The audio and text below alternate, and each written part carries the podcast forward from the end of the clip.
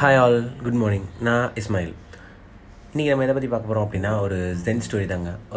ஏன் அதுக்கு முன்னாடி சில கொஷின்ஸ் இருக்குது உங்ககிட்ட கேட்குறதுக்கு சக்ஸஸ்னால் என்னங்க? சரி சக்ஸஸ் நம்ம வந்துட்டு ஒரு ஸ்கூல் படிக்கிற பையன்ட்ட கேட்டோம் அப்படின்னா இந்த இயரை நல்லா பாஸ் பண்ணுறது தான் சக்ஸஸ் அப்படின்போம். ஒரு டென்த் ஸ்டாண்டர்ட் ஸ்டூடெண்ட்டை கேட்டிங்க அப்படின்னா ஃபைவ் ஹண்ட்ரடுக்கு ஃபோர் ஹண்ட்ரட் ஃபிஃப்டி எடுத்தால் தான் சக்ஸஸ் அப்படின்போம். சில பேர்கிட்ட கேட்டால் பாஸ் ஆகிறது சக்ஸஸ் அப்படிம்பாங்க.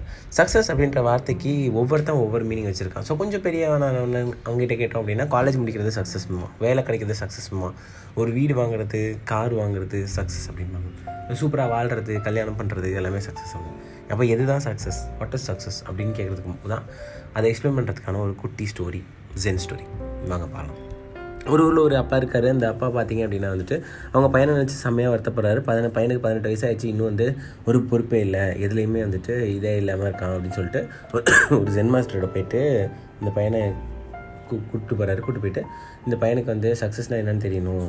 அந்த மாதிரி நீங்கள் அவங்கள ட்ரெயின் பண்ணுங்கள் அப்படின்னோடனே ஜென் மாஸ்டர் சொல்கிறாரு சரி நீங்கள் போயிட்டு மூணு மாதம் கழிச்சு வாங்க. நடுவில் நீங்கள் எப்போவுமே உங்கள் பையனை பார்க்கக்கூடாது அப்படின்னு சொல்கிறாரு ஸோ த்ரீ மந்த்ஸ் வந்துட்டு அந்த ஜென் மாஸ்டர் அவனுக்கு வந்து பயங்கரமான ஒரு சண்டை பயிற்சி ட்ரைனிங் கொடுக்குறாரு.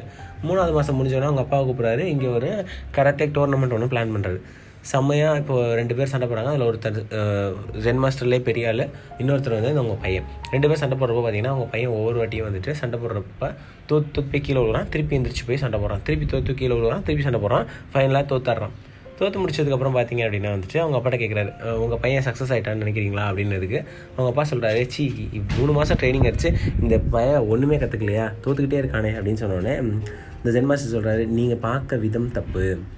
நீங்கள் பார்த்த விதம் கண்டிப்பாக தப்பு. ஸோ ஆக்சுவலாக இந்த மூணு மாதத்தில் அவன் என்ன கற்றுருக்கான்னு பாருங்கள் எத்தனை வாட்டி தோத்தாலும் எந்திரிச்சு நிற்க கற்றுருக்கான் இதுதான் சக்ஸஸ் இதை உள்ளார்ந்து பார்க்கணும். ஃபெயிலியர் அப்படின்றது அடுத்த லெவலுக்கு கூட இருக்காது. சில தைரியமான ஆளுங்க கூட ஒரு வாட்டி தோற்று போயிட்டாங்க அப்படின்னா திருப்பி எந்திரிக்க மாட்டாங்க. கிவ் அப் பண்ணிடுவாங்க.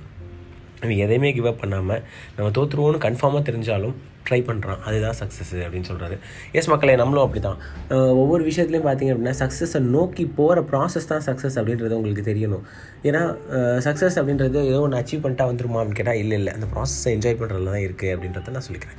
பை பை மக்களே. Thank you all